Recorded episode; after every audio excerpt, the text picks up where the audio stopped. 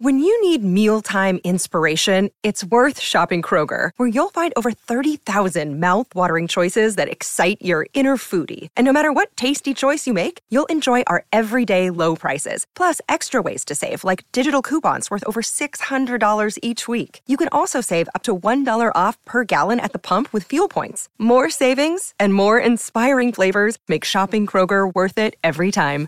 Kroger, fresh for everyone. Fuel restrictions apply. Welcome to a special showrunner spotlight edition of TV's Top 5, the Hollywood Reporters TV podcast. I'm Lesley Goldberg, West Coast TV editor, and I'm joined as usual by Dan Fienberg, THR's chief TV critic. This is a bonus edition of our weekly podcast, timed to the season one finale of one of my favorite new shows, Showtime's Yellowjackets. Creators Ashley Lyle and her husband Bart Nickerson previously joined us in episode 145 in mid November to preview what to expect from their haunting Showtime drama that we joked was a mixture of Lilith Fair and Lord of the Flies. Ashley and Bart are joining us here again to break down the batshit crazy season one finale, respond to numerous fan theories about the series, and so much more about what to expect from the previously announced second season of Yellowjackets. So consider this your spoiler alert if you haven't watched the January 16th season one finale yet. Here we go. Showrunner Spotlight. Thanks for joining us again, Ashley and Bart, and congratulations on the success of Yellowjackets. Thank you so much. It's really good to be back. Yeah, thanks so much. And, you know, if you haven't already taken the BuzzFeed quiz, let me just start by saying I'm a Nat. So, um, did you guys take the quiz? Who are you? Which yellow jacket are you? Oh, we took the quiz. We my my text messages are nothing but people's quiz results right now, which I, I encourage wholeheartedly. I am a Misty. Um, not only am I a Misty, but I tried taking it multiple times and I answered it different ways, and I always got Misty, and I don't know what that means. Wow. I also took it. I came back uh, a Lottie, which just was really just like a year maker for me, where I was just like, "This is, this is how I want the world to see me." And uh, so the craziest part is, Bart, I don't know anyone else who's gotten Lottie. And now we've got a sample size of at least 30 people, no other Lotties, which feels really appropriate. There can be only one. Now, one thing I thought was interesting about the quiz is that the descriptions of who you ended up being, they're all based kind of on how the characters see themselves. And I thought that was interesting because it's about the most generous description of Misty and her motivations imaginable. I'm curious, do you guys think you would have gotten something different if it had been based on how other people see the characters? I certainly hope so. Come on, Dan, who did you get? I haven't done it yet. I, am going to do it the second we get off of this oh, podcast. I promise. To let us know. You have to keep us posted. Yeah, please. Yeah, but like, no, I like. I agree. That was a really cool feature uh, uh, uh of kind of test because yeah, because at first when uh, uh, uh kind of Ashley came up as Misty, I was just like, uh oh, like you know, but but but then but then I but you know but then I read the character description and I was just like, oh yeah, this makes sense. Like you are a Misty. Like this is adorable. so you know obviously congratulations on the on the big season you you know i want to get into a lot of the spoilers but before we get into the events of the season finale and and the billions of theories that i feel like have popped up on reddit and everywhere else when do you guys begin production on season two, and when can viewers expect the new season? That is a great question that I don't feel like I can give an absolutely concrete answer to yet, but we're hoping that it won't be too terribly long of a delay. Um, you know, obviously, with production, any number of things can happen, and the world has been a fairly tumultuous place lately. Um, I will say that we are diving into the writer's room um, essentially starting that process now. So um, we're we're ready to roll. We are um, full speed ahead on season two. I, I, hear that you're getting a lot of interest in writers wanting to join the room for season two. A, a lot. We are, yes, which is obviously incredibly gratifying because you know writers tend to write for other writers most of all, um, and so to know that writers are excited about it is is just warms our our cold black hearts. But um, you know, at the same time, we we have a really talented group of writers um, from season one who we adore. So we're really just looking to to expand a little bit and and and fill that in, as opposed to you know we're we're very excited about the brains that we already have available to us. You know, and now before we get into the specifics of the finale, can you guys just maybe respond or weigh in to what is perhaps the biggest question surrounding the show? Is there a supernatural component to Yellowjackets? I yeah. didn't think that you were going to say that that was the biggest question, honestly. At least it is for me. Yeah, well, and I mean, it is a hard question uh, uh, uh, to answer because, um, in some ways, you know, like I feel like part of the question back is like, uh, what does it mean for something to be supernatural, or uh, what does it mean for something to be real? People have uh, um, experiences that are sort of like beyond what we would call like normal uh, uh, kind of reality. And like what exactly those experiences are is something that uh, you could debate. Like uh, you know some people call it a, a kind of religious experience. Uh, some people would call it psychosis. And you know there are um, interpretations that sort of like vacillate between those two things.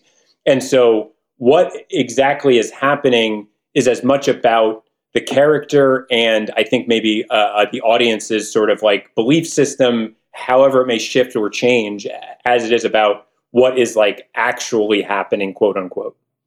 Yeah. great, great circular answer. Yeah. this is a really good dog part.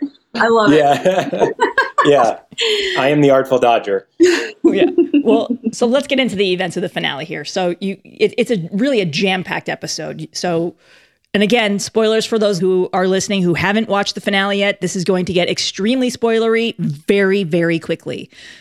Okay, ready? Here we go. So, first of all, Jackie froze to death after a fight with Shauna and the team. Lottie, aka the Antler Queen, killed a bear, and yet another one of her premonitions came true as she helped kind of feed, you know, the team that was very, very hungry. Adult Natalie is kidnapped by people wearing the symbol, and Lottie is somehow involved. Like my main, my brain is exploding. And then, you know, there's so many questions that I have just off the bat. But did you always know that this was how Jackie was going to die, or were there other possibilities? And even before you answer that, can you actually confirm that she's dead? This is a, a, very, very tricky show. Yeah, it is a very tricky show. I mean, uh, like, I'm just going to go ahead and confirm that she is dead we very early on knew that she was going to die. Like uh, that was actually like a part of the pitch. We really wanted a sort of profound kind of emotional loss, and also like uh, uh, uh like uh, Jackie from the very beginning was sort of like a character that we sort of saw as someone who had like in a lot of ways been very sort of like a symbolic of home of the place they came from of a kind of society this person that was like deeply shaped by it. And to sort of have that kind of fall away at the end of the first season to sort of give like a line of uh, a demarcation of where they are you know truly beginning to uh, uh recreate their uh, uh, norms and like their own little society which is something that we had very early the specifics of how the death happened were something that emerged uh, through the season mm-hmm. I think you know the the the macro of it very much stayed. A little bit of the detail work um, changed and evolved, but I do very specifically remember when we pitched this, and, and we had like a 35 minute word for word scripted pitch because we are nothing if not thorough. Um, I think the last sentence of the pitch was, you know, and as the first snowfall you know, as, as, the first snow begins to fall, we end season one of Yellowjackets. So that that very much was an image that we had in our minds from the get go. Um, so yeah, a lot of things, you know, kind of evolved and changed to some extent or another. But that was that was one thing. Jackie's death was something that we always knew going in, and we had, we had a lot of discussions around her death. Um, we talked about the short story to build a fire. We talked about um, there's this great Stephen King story um, that we talked about throughout kind of the the end of the season. It's called oh my gosh, it's such it's I feel like most of his story titles are so straightforward. It's called that feeling that you can only say in French, I believe, and I might have, have messed that up a little bit. Um, and then we talked about an occurrence at Owl Creek Bridge by Stephen Ambrose. And so we we always wanted to play very much with you know the the consequences of you know this this fight that's been brewing between Jackie and Shauna over the course of the season, the dissolution of of their friendship, um, and we wanted to create a circumstance where, because the stakes are so high where they are, they they don't have that chance to repair it the way that they might have been able to were they back at home. Um, so we we felt like there was something just inevitable to us about her death and this form of her death, and and it was a little bit of a north star for us throughout um, the course of the first season. So will Ella Purnell be back?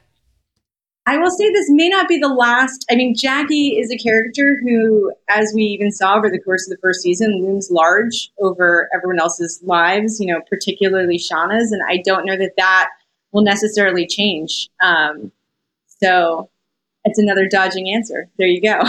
just, just, dodging right and left here. But, you know, I, I think that um, there's certainly um, a good chance that we will see her a little bit more. Yeah, no, and I, I mean, like, but it is also hard because, like, yeah, like, uh, sorry to, yeah, to be so uh, uh, kind of dodgy, but, like, you know, like, uh, part of it is that, like, we pitched a multi season plan that we are, like, on track for, but, you know, so many of the details with how those you know, sort of like a larger plans and signposts, like how they actually come together, like it's something that, you know, shifts and changes based, you know, on like a million factors, both creative and kind of practical. And I guess like I and we are like just sort of uh, worried at times about ever talking about something that like uh, maybe changes and then uh, uh diminishes uh, what's there because there was uh, the expectation around it being a different thing. Because like I know that's like a thing that we have to guard against ourselves because uh, uh, sometimes you have a plan that you want to go a certain way and you can get hung up on what it like you thought it was supposed to be or uh, what you had hoped it would be as opposed to like like fully appreciating or engaging with what's there and so like i think maybe that's where some of the like like uh, not wanting to commit before we know it's going to be the thing to, to me, Jackie's death and everybody's complicity in it, it feels like a different sort of tragedy for a show that has had, you know, ample tragedy already. But these characters have done bad and selfish things, but this is something they're going to have to live with in a different way. It's something that may be, to some degree, irredeemable. As you set this up as a dramatic touchstone, what do you see as being the challenges of working your way out of this corner on an emotional level, what this would do to the characters who were involved with it. You know, it's interesting that you describe it as potentially irredeemable because I I personally see it as something that is um, you know, obviously a a terrible weight that's going to weigh on everybody's conscience and potentially their souls. And yet, I also see it as very forgivable in that I understand from my perspective, I understand what happened. You know, it, it, wasn't intentional, and I think that that for me is the the linchpin. You know, nobody intended for Jackie to die, and yet it was utterly avoidable and preventable. And so I think that that the nuance, the the sort of gray area that that occupies, um, and what that means for our characters moving forward, it, it just gives us so much to explore in terms of the complexity of the characters and their psyches. Yeah, and I mean, like the thing that like I'm like also keen to explore through this is also how much of you know because like to have a moment uh, like that where you come out onto a porch and you see a friend of yours like died in this way that was very preventable and you know like you wouldn't have really thought that she was like uh, uh walking into such a sort of compromised uh, dangerous uh, kind of situation to have the stakes that you're currently operating uh, kind of under just really hammered home in that way like how much of your first kind of reaction is actually purely selfish and just about like your own safety and your own uh, preservation? And what are the ramifications of that for you as a person? Because i think we all like have this um maybe like a fantasy uh, of kind of ourselves that you know that like uh, we would think about other people in like a certain way or you know have this more sort of like community based uh, kind of reaction to things. Like sort of like seeing how people sort of uh, negotiate the personal with the group in terms of like around a tragedy like this i think will be uh, a kind of a fun thing to play with is this something that melanie had to know from the beginning specifically not just that jackie was dead but her specific role in it mm-hmm. she did. We we told her about this very early on. Um, it felt very important to her and very important to us um, that it inform her her journey throughout the first season, in particular because of some of what happens in you know episode four and episode five when she's sort of haunted by Jackie. Um, she felt that she really needed to know what her role was in Jackie's death, and so we told her pretty early. Did it extend to the other adult actresses, or or only did only Melanie really need to know that? Oh, gossip gets around a film set, my friend. They're all telling each other everything. As I understand it, um, everyone was on a Marco Polo together. I, I don't fully know what Marco Polo is, but I think it's like a video version of WhatsApp, from what I can gather. And so I know in particular, Melanie and Tawny and Christina and um, uh, uh, Juliette were on this Marco Polo together and sharing theories and sharing information when they had it. And so uh, I'm guessing that that that got around. Although the the crew didn't know for a while, and of course they were very interested in spoilers and sometimes would give them stuff and sometimes would say well you're going to find out. Just wait and see. Yeah and like uh, uh, um, it can be like a tricky thing to sort of uh, uh, navigate sometimes because you know like not all the cast like want to know uh, what's going to happen just in terms of their process like because you know the way that they work like uh, tawny um in particular like she only wants to know what Taissa knows right now like that's just how her process works like and you know so it's like trying to be sort of uh, mindful of that and like uh, uh, navigate as where uh, uh, uh, some people want to know you know things that you will never see or get to because it just helps them to sort of shape their performance and so you know it's a lot like it's like a lot of different processes that also I kind of have to come together that you're trying to navigate well given that you started off with a multi-season plan and so you presumably know some of these key details going forward are there things that some of the actresses know already that we haven't got to on the show, but that you knew that they needed to know to craft the characters? It's a bit of a mixed bag. There are a few things that they do know, and there are a few things that they don't know. Um, so, you know, we do try to, as Bart said, be respectful of their process without, you know, as Bart also said, making promises that we may not end up keeping because, you know, we, we, do need to be flexible creatively. You know, we always think of of our plan as the the sort of skeleton, and um, you know, it, it can it can change. You know, oftentimes, and particularly in season one, you know, certain things did change, but largely we stuck to the plan. But you never want to put yourself or your actors in a position where you've said one thing and then all of a sudden they're going, "What the hell? I just read script. what, what what happened here?" So, you know, we just want to make sure that we're always giving them, you know, accurate information above all. One of the things that we try to, to do is, you know, to have an approach that is like also sort of flexible and uh, kind of open.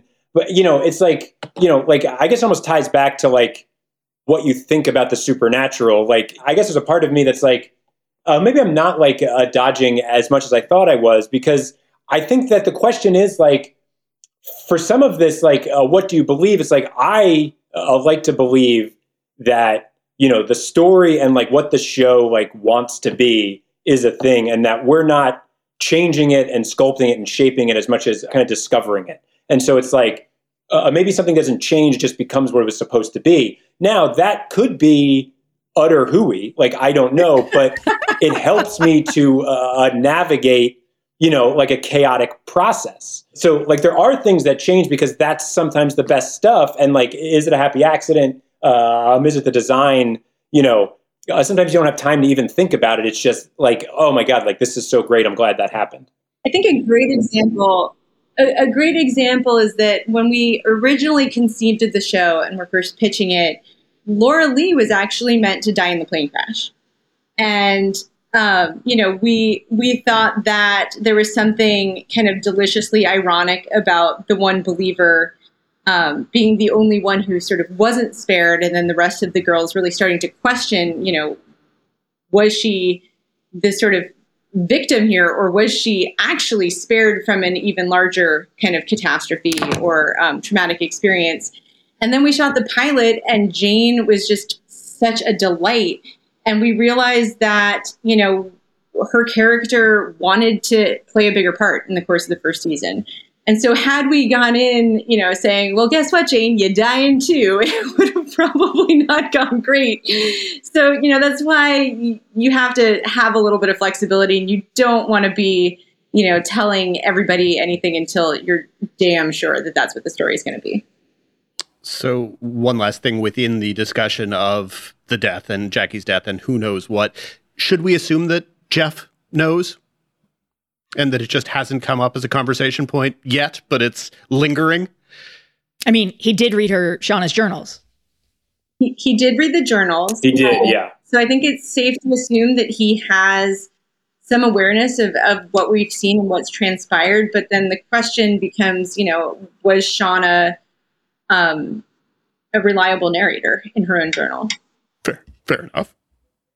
So, in terms of other things from the finale, Lottie, we learned that Lottie survives the wilderness. Have you already cast the adult Lottie? And if not, what are you looking for from, from that actress?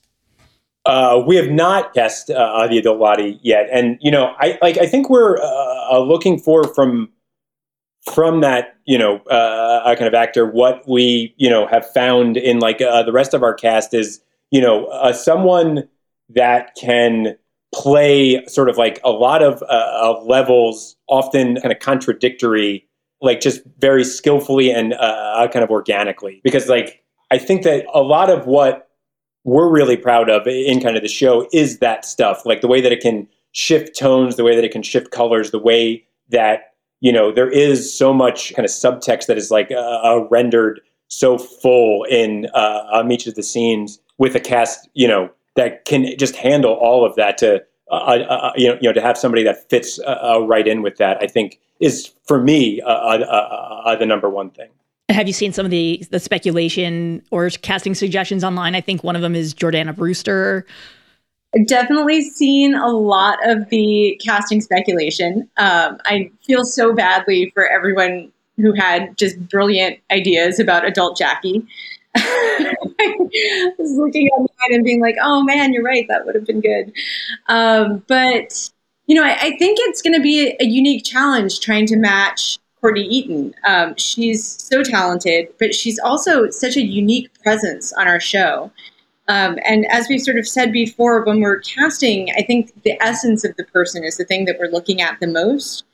Um, at the same time, I think that Lottie is someone who has probably evolved um, in maybe a different way than some of the adult survivors that we've seen before. So I think that gives us a little bit of, of latitude um, and a little bit of latitude for an actress to come in and, and make that role her own a little bit as well.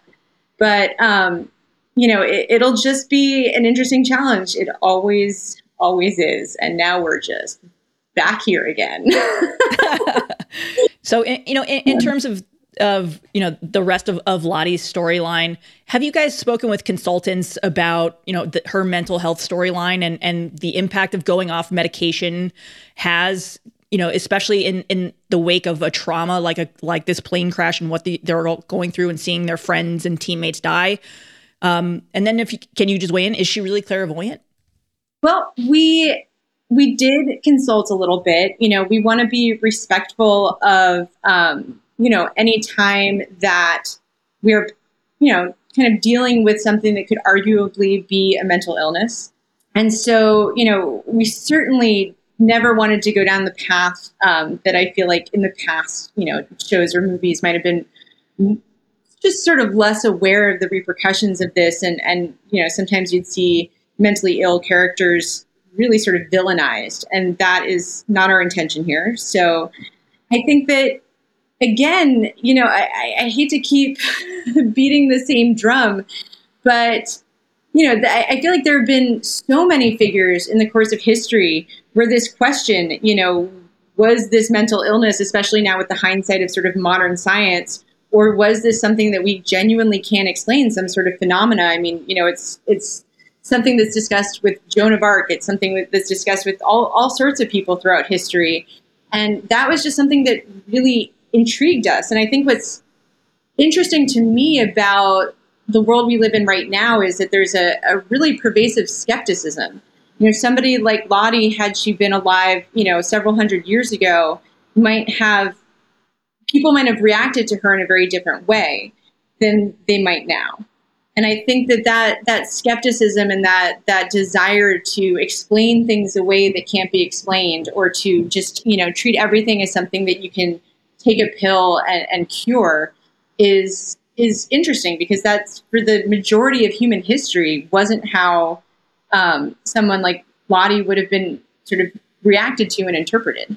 Yeah, I, you know, because and I think that part of it also comes back to this question, like, what does it even mean for something to be real? You know, in a lot of sort of new age uh, kind of context, like I've noticed that you know, uh, like like you're seeing people that maybe 10 or 20 years ago would refer to themselves as uh, uh, kind of psychics, uh, referring to themselves as uh, uh, kind of intuitives, right? And so uh, uh, this idea of what is actually happening in sort of the space between the person, you know, that sees something and the person who is there for some kind of advice. And, you know, I would say that we know in the present day storyline that uh, Lottie has like these followers, you know, and like that we will be seeing the sort of you know at least the kernels of that sort of like starting to grow in the 96 storyline and all of that happens and is going to happen because uh, Lottie develops and has um, an ability to sort of like facilitate urgent, powerful uh, kind of experiences in people that are around her. And what uh, uh the mechanism by which she's able to do that is, again, I think is one that uh, you can interpret like and I guess I'm starting to suspect like uh, maybe I didn't dodge that first question like uh, uh maybe like it's emerged that like the, like the answer is like I don't know because I don't know uh, uh, what these experiences are and you know and like part of what we're trying to like grapple with kind of is that I think I think it's interesting, actually, that you say that we live in a time of pervasive skepticism. I feel like we live in a time equally of pervasive credulity. I think that probably you're just as likely to find people who will believe anything as people who won't believe anything at all. Um, I, am curious. So, with Lottie becoming kind of a guru and almost a cult leader, were you guys obsessed a couple of years ago with the NXIVM documentaries and with all of the various the run of cult documentaries that popped up everywhere two years ago? We absolutely were. Um, I think we've listened to all the podcasts. Um, there's even uh, there's a podcast, it's a podcast podcast called Cults that is like every cult that's ever existed, and that is how I go to sleep at night. I listen to that, so I think it's fair to say. Yeah, uh, I'm in high school. I was actually voted uh, most likely to join a cult. So. yeah. it's funny. My, my my mother was actually a little upset recently because one of the she lives down in Florida and one of the women in her mahjong group asked her very seriously apparently if if Bart and I belonged to a cult and she did not know what to do with that. Wait, you didn't tell me this. When did that happen? That I don't it happened a, a couple like I don't know a month ago maybe. She was like I just thought that was an inappropriate question. So that was her reaction was it was it one of those sort of creepy you know people who think that Hollywood is generally a cult kind of things where they want to know if you're eating babies or something or something else? I think so. I think she wanted to know if we were part of the the infamous Hollywood baby eating ring. So um, if anyone's curious, the answer is no. Uh, you're not. Which is what you would say. I mean, all, th- all, things considered, I find it a little disturbing that your mother didn't know what to say in that circumstance. I feel like the answer really should be kind of cut and dry on that one. and, and yet, I mean, if we're talking about baby eating here, I mean, let we can we can do the math here. You know, in the present day storyline, Shauna's daughter, Shauna and Jeff's daughter, is a teenager that doesn't really add up with the 25th anniversary of the crash something happens to Shauna's baby in the 90s storyline. We walked right into that, didn't we? You sure did. yeah. You say no comment. This is where we were supposed to walk the whole time, actually. I mean, we've certainly seen those theories. Um, you know, I, I, guess I would say that just from a purely practical standpoint, a baby doesn't seem like a great source of, of sustainable nutrition. Um, so so there's that. Um, but you know, the, obviously, the question of what happens to Shauna's baby is is something that uh, we have presented, and it is a question that we will eventually answer. No, that's I like dodgy. that because I'm pre- I'm pretty sure our he- I'm pretty sure our headline to this is Ashley Lyle colon a baby doesn't seem like a good source of nutrition, and we can just go from there. No, for And sure. we're not in a cult, no, yeah. that is a yeah, that is a pull quote that yeah, I am Yes. really in awe. Wait, sorry. That's- Possible that's cult incredible. member Ashley Lyle says colon. I mean, why would you? Why be in a cult when you can start one? That's that's all we have to say about this. I mean, I think you kind of have with the with the Yellowjackets No. fandom. So, i- if we're talking about some of these other other characters, you know, in the finale, I have to admit I was extremely worried about Natalie. You know, in in the the end of the episode, she's seconds away from from suicide when she's kidnapped. How con- how concerned should viewers be about her kidnappers and Lottie's involvement in it? I yeah, I mean, I think they should be uh, very concerned. I mean, like uh, kind of also, I mean, like that scene. I mean, uh, Juliette Lewis just, I mean, that was incredible. Like you know, to like uh, you know, like just just a unguarded, fearless piece of uh, uh, kind of acting. Yeah, but like, I guess maybe sounds trite to say, but like, I think that if you care about these characters the way that uh, we do, like like I, I to be very concerned about all of them because I mean, you know, there there is a kind of a reckoning coming for all of them with the sort of unexpressed uh, kind of emotions and traumas uh, um, of their past uh, that's coming. you know, the finale also reveals that Taissa may have made her own sacrifice to win the election. We ser- see her her wife, her estranged wife, discover this this creepy, disgusting altar with the symbol and the head of their dog as a dog owner. That is very hard to watch. Um, how much are you playing with the ideas here of of faith and belief? You know, we've seen in this, you know, in the season that you know Ty isn't exactly a big believer of Lottie in the '90s timeline, and you've seen other things like you know Jackie doesn't give thanks, you know, for the bear that feeds them, and then the same night, the day after everyone slept outside completely fine after the doom coming with no blankets, Jackie dies. Plus, you know, we, we also have seen Lottie offer the bear's heart as a sacrifice to in the altar that that she seems to craft as well. I mean, the idea of belief of, of what we choose to believe in or not believe in has always been sort of our, our guiding theme for the show. It feels it just feels so relevant and, and timeless. Um, you know, how do we shape a belief system? How does that change our behavior? How does it influence what we are and are not willing to do? And I think that to our minds, you know, it, it's not necessarily about any specific religiosity, but I think that throughout cultures and throughout time, it, it's been such an insanely formative part of, of human society. And so to take these characters and in a really personal way examine their own belief system, um, you know, with Taissa in particular, we thought it would be a really interesting journey for her. You know, she she starts the season as, um, you know, she sort of begins as the most skeptical of the group. You know, she's sort of a, a self-proclaimed atheist, really. And so we thought that, you know, seeing how somebody might have that that really fundamentally and closely held, you know, part of themselves, a, a self-defining characteristic, um, challenged and then eventually swayed over the course of a series. We just thought that would be a really interesting journey to take a character on. And so I think that you know what what you do and do not believe in, particularly in the wilderness, is going to really play a central role in season two. Yeah, because like you know, I think there's kind of like a kind of interesting question around, you know, to what extent a kind of belief um, is even your choice. You know, because like just to draw like a, a, a kind of an analogy here, you know, is like there are times that you know I or people will have a sort of uh, um, emotional uh, kind of reaction to something. Uh, something hurts your feelings, or it makes you feel kind of elated, or it makes you feel some kind of way.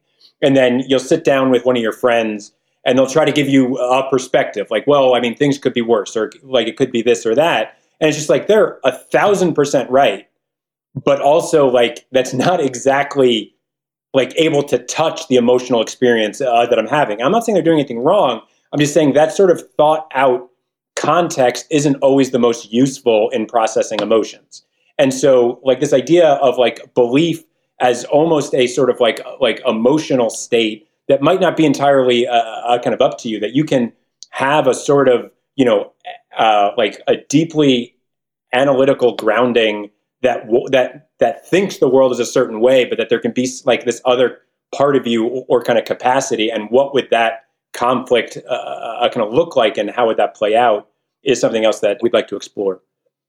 We we talked earlier about the question of whether the girls and their situation with Jackie's death was an irredeemable situation. Um, if Taissa killed her dog and put her and put the dog on an altar for a sacrifice, does that become something that's irredeemable? Because I feel like PETA is going to be watching this finale and, and they're going to have things to say about treatment of dogs, treatment of bears, etc.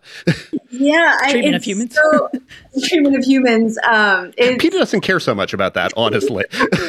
don't seem to. Um, you know, the the great irony here is that Bart and I are just extreme animal lovers. We have so many pets. We have two dogs. We have two cats. Um, you know, Grover, who is actually sitting right in front of you right now, bears more than a passing resemblance to Biscuit, which is um, really unfortunate.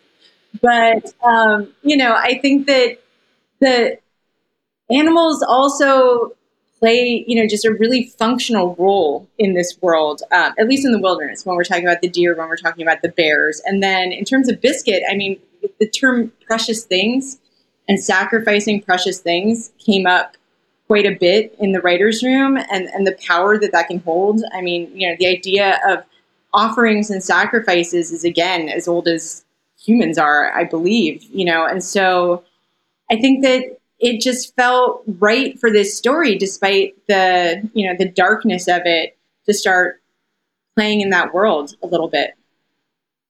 Yeah, and I mean, like, I would like to maybe uh, uh kind of separate the ideas of consequence, punishment, and uh, kind of responsibility from kind of redemption. Where it's like, I mean, like, I guess I believe that you know, uh, kind of redemption is always possible. That doesn't like you know, uh, it doesn't necessarily get you out of those first things that I mentioned. But like, I think that coming to terms with and like a radical change of your approach to life is always possible. So, like, I guess I don't know that any of our characters will ever cross a line where they can no longer be uh, kind of redeemed. I think that they might have already crossed lines where they can be spared of like a punishment or uh, a kind of reckoning of some kind. But I guess maybe there's a part of me that wants to view those as like slightly different projects. You know, one of the big things that the finale doesn't answer is if the Yellowjackets are actually cannibals. You know, um, with Jackie's death, is this kind of a moment where we'll see some of the of the team begin to consider, and pardon the way this sounds, maybe not letting the body go to waste? I mean, it's funny to me that are they cannibals is even a question at this point. I thought we were being fairly explicit in the pilot. Um, so, uh, yeah, I mean, the question of ultimately what they resort to um, will be explored further as we continue on with the show. Um, you know, I, to our minds, and again, um, you know, we were hinting at this at the very least in the pilot, but it's not necessarily just about survival. Um, and so, you know, for all those hungry cannibal fans out there, um, you know, I think hopefully it will be worth the wait and um, we will get there. it's the tricky nature of cannibalism where if you eat one person, you're a cannibal for life. You can't undo that. It doesn't mean you're eating people every day or every week. So yeah. right. Yeah. No, that's a good yeah, it's a good point. Yeah. If yeah, like like it really does follow you. I'm still laughing about the hungry cannibal fans pun. So yeah, that's really good. I, I, like, I'm, it's the thing I'm wondering because you know you introduce it and sort of, and people latch on to the schoolgirl cannibals aspect to it because it's juicy and fun. But mm-hmm. I, you know, you you then don't want to become the show where they're eating each other for dinner every episode. So. right yeah no yeah like yeah like uh, we don't want the the stakes of cannibalism to be to be completely used up. That's what I'm saying. Special special occasions only is my point. right. Yeah, yeah, yeah. Very much a special occasion kind of thing. You know, the finale also did reintroduce Allie. You know, the, in the present day storyline. You know, she's obviously for our listeners the the uh, the yellow jacket who who had her knee broken by uh, Taissa and obviously doesn't go on the doomed flight. How much will Allie be prominently featured in season two? And is it fair to expect that we'll meet other surviving Yellowjackets in season two and, and beyond? I will say, you know, with the disclaimer that we've given for most things, you know, we don't want to make promises before anything um, is really made concrete. But I will say that Allie really entertained us um, in her appearances this season. She's a lot of fun. Um, the actress is, is a lot of fun. And um, so I wouldn't be surprised if this isn't the last that we've seen of Allie. Um, in terms of other survivors, you know, we, we certainly plant the flag at the end of the finale that, that Lottie is lurking somewhere in the shadows and that we will uh, be meeting her in the near future. And, you know, ideally, we will meet, I think, probably at least one other, is what I'll say. Speaking of Allie, how many alts did you have for the source of her definition of reunion? because I thought worddefinition.net was a brilliant source for a uh, for a definition yeah, of reunion. Yeah. I'm curious well, how many you went through there. yeah, we did go through a few. Yeah, like that's like that's a very uh, kind of savvy question because yeah, it what like it turns out there are a lot of them that are real, and so clearing it was like a part of it. So oh, yeah, I, so I went on, were, I went online. There's a, there's a there's a GoDaddy. Yeah. Uh, it's there, but it yeah. hasn't been purchased yet. Yeah. So yeah. So there were a few uh, kind of alts, but I mean, um, I think that you know the one it was supposed to be is the one that it was, and it's my favorite. It's so good. It was it was just so entertaining as we were trying clearances on a number of them. And, you know, we had to just keep getting more and more ridiculous to find something that would legally clear because it wasn't a real website. And we started to realize that the more ridiculous it was, the funnier it was. And so it was just sort of um, a great confluence of sort of actual practical concerns and um, creative, a spark of uh, accidental creative brilliance, I think. Well, is that a situation where you actually try to get Webster to let you do it and Webster says no for some reason, or did you not want to do that? Yes. I mean, I think we started with just dictionary.com and they were like, absolutely not. yeah, no, I, like, I mean, like, apparently there was like a very big case where it was like, uh, somebody online was using the definitions of I forget if it was like uh, kind of Webster's, but like like uh, they were just like you know uh, uh basically uh, cutting and pasting them, um, and then the dictionary that was getting copied to catch them actually like put a few fake words that they made up with fake uh, definitions, and then when the, when those started to show up on kind of websites, like that was like the smoking gun and apparently it was like a big case in uh, copyright law, and was just like, whoa, this is a lot to learn as we're just trying to clear a website, but. Um, that's show running. Because not only could we not use a real website, but we couldn't use a real published definition of the word. Yeah. We had to actually make up our own. And so we, again, just realized we would lean into something that was as, as ridiculous as humanly possible. Um, I, I, do want to go back and ask about a few more theories because this is the way my mind is working watching the show. Um, you know, we, have got this character, the man with no eyes, who's featured in the opening credits. He's appeared to the young Taissa as her grandmother was dying. Taissa's son Sammy is drawing him. Then there's also the guy that Shauna sees in what I think was her dream, in which he said that he was waiting for Jackie. And then beyond that, you've got Van saying that that she saw something when she was in the, the quote unquote in between during the I'm going to call it a purported wolf attack. What can you say about the commonalities that exist here? I think that the commonalities that exist, and take a stab at this, um, are that they are all an interpretation, I think, of what's happening. Um, and again, you know, I, I, feel like we're circling right back into the whole supernatural, what is real conversation and the subjectivity of that. But, you know, I think it's no coincidence that Taissa first sees the figure of the no eyed man, um, you know, as her grandmother is seeing something and is describing something. And, you know, at that age, you're very impressionable.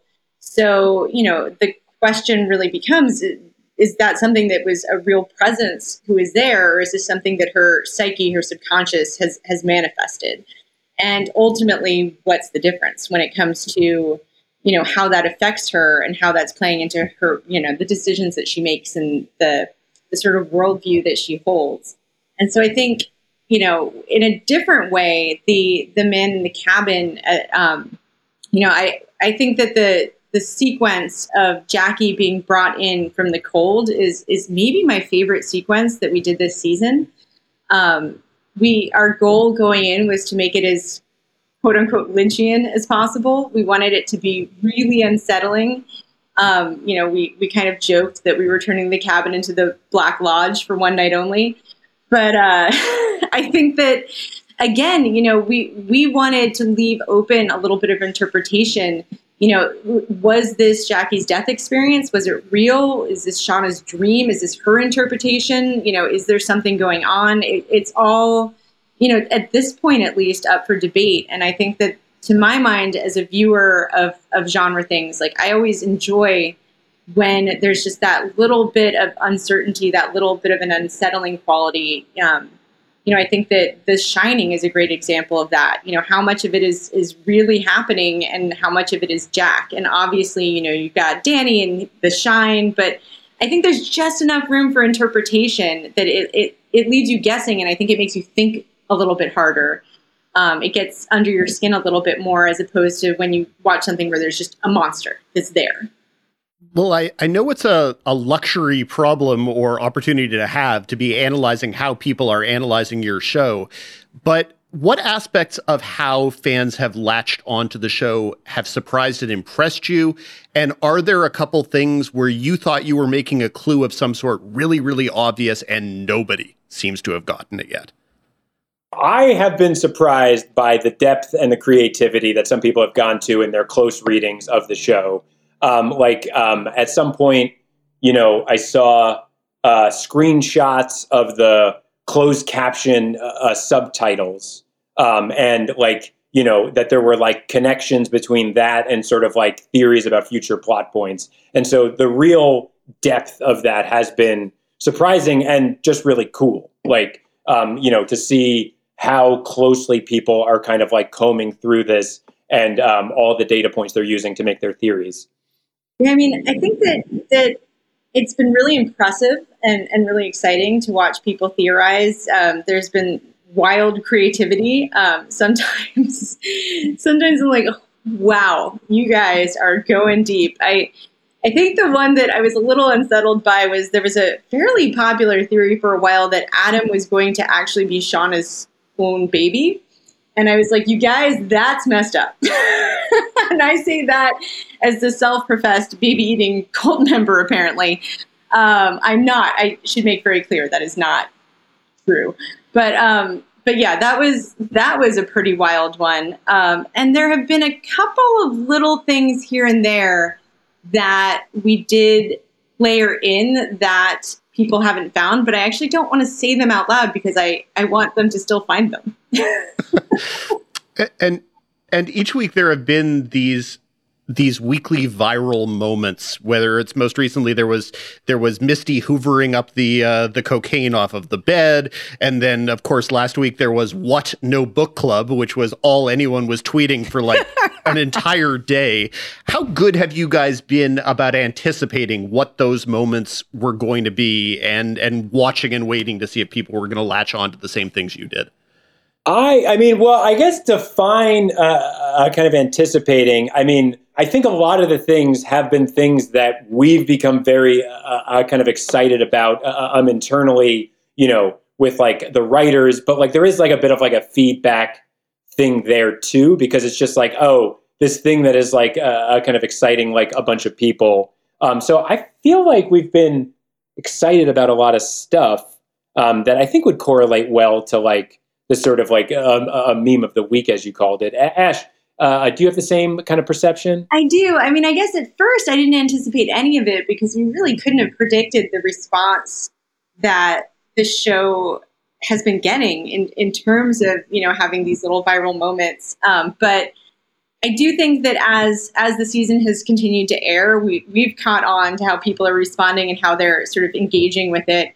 So I think there was a lot of anticipation going into episode nine with what there's no book club. You know, that was definitely one of our collective favorite moments. Warren Kole just absolutely nailed it. take after take was just fucking hilarious.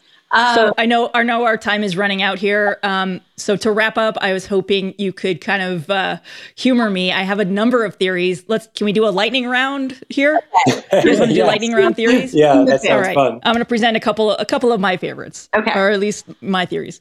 Is Adam the adult Javi? Adam is not the adult Javi. Wow. Okay. Um, was Taissa the one who attacked Van instead of a wolf? Taissa was not the one who attacked Van instead of a wolf. I will say with that one, Yeah, yeah. I when we watched the cut, we immediately said, "Oh my god, it looks like she is going at Van." Like I, I made this show, and I was like, Yeah, no, I- reveal that she had just axe murdered Van." Um, and in part, that was that was a case of production. Um, we had the world's friendliest wolves on that set. They were. They were doing nothing but wagging their tails and being adorable. And so there was a little bit of a production reality in terms of, you know, we, we tried to play that that the wolves were once she went, you know, kind of apeshit on the one wolf, the the rest of them were scared off. Um, but I can see how that theory took shape. I will say that. I can see how the Javi theory took shape as well. And and you know, as part of the experiment of the show, our, our intention was to some extent to to put the viewers fully in the mindset of our characters. And you know, one thing about sort of trauma and PTSD is it, it really poisons the way you see the world, you know, in terms of paranoia, in terms of not being able to trust people. And so we it worked so much better than we anticipated, but but to some extent that what we were really intending was for people to question that relationship in the way that Shauna would be questioning that relationship, to get paranoid, to go down the rabbit hole. And so it, it was fun to watch people do that. I was genuinely shocked by how quickly and how definitively people latched onto the Javi theory. Yeah, no. One of the big hopes for that was to, you know, make the audience uh, kind of complicit in uh, kind of Adam's death, and like I think we, you know, like it seems like like Adam has a lot of murderers now because like uh, people did really like just like uh, latch onto that in a perfect way. Um, really quick, I got I got two more. Is Jackie a time traveler? Because the movies that are listed in her journal that Shauna reads when she visits her parents, they don't line up. There are movies that come out after her death. Uh, Jackie is not a time traveler. She's she is not a time Uh, traveler. That's one that we don't have to dodge. So was that so was the the journal and the movie thing was that just like like a, a a small detail that got through or it was, you know, to our minds, and, and again, we were sort of surprised by the extent to which people were really second guessing whether or not Jackie was dead, um, because we were very explicitly saying that, that Jackie is dead. Um, you know, we it, it's not something that we fully dramatized, and and we may explore it a little bit going forward. But to our minds, sort of the the survivor's guilt that that Shauna feels um, especially once they are rescued, is something that we would love to explore later on in the show. And I think that those things will hopefully tie together a little bit more neatly uh, when we get to that point. and you know wrapping things up, did someone signal the girls to lure them to the cabin? Did someone? I think uh, like so. I know this is supposed to be a, a rapid fire, but uh, like, uh, uh, but I guess like question back would be to find someone. Oh, I get it. I see what you're doing. It's- it- We're, going, we're coming full circle to my supernatural question that opened the, the- Right, yeah. Yeah. Well, this is fantastic, guys. I, I love the show. Thank you guys so much for for humoring me with all of my theories and all of our questions, and coming back and joining us a second time. Thank you so much for having us. This Yeah, thank you so much. A really good time. This has been a special Showrunner Spotlight exclusive episode of TV's Top 5 podcast. You can listen to our podcast that comes out every Friday on all of your various podcasting platforms. They also contain terrific Showrunner Spotlight interviews.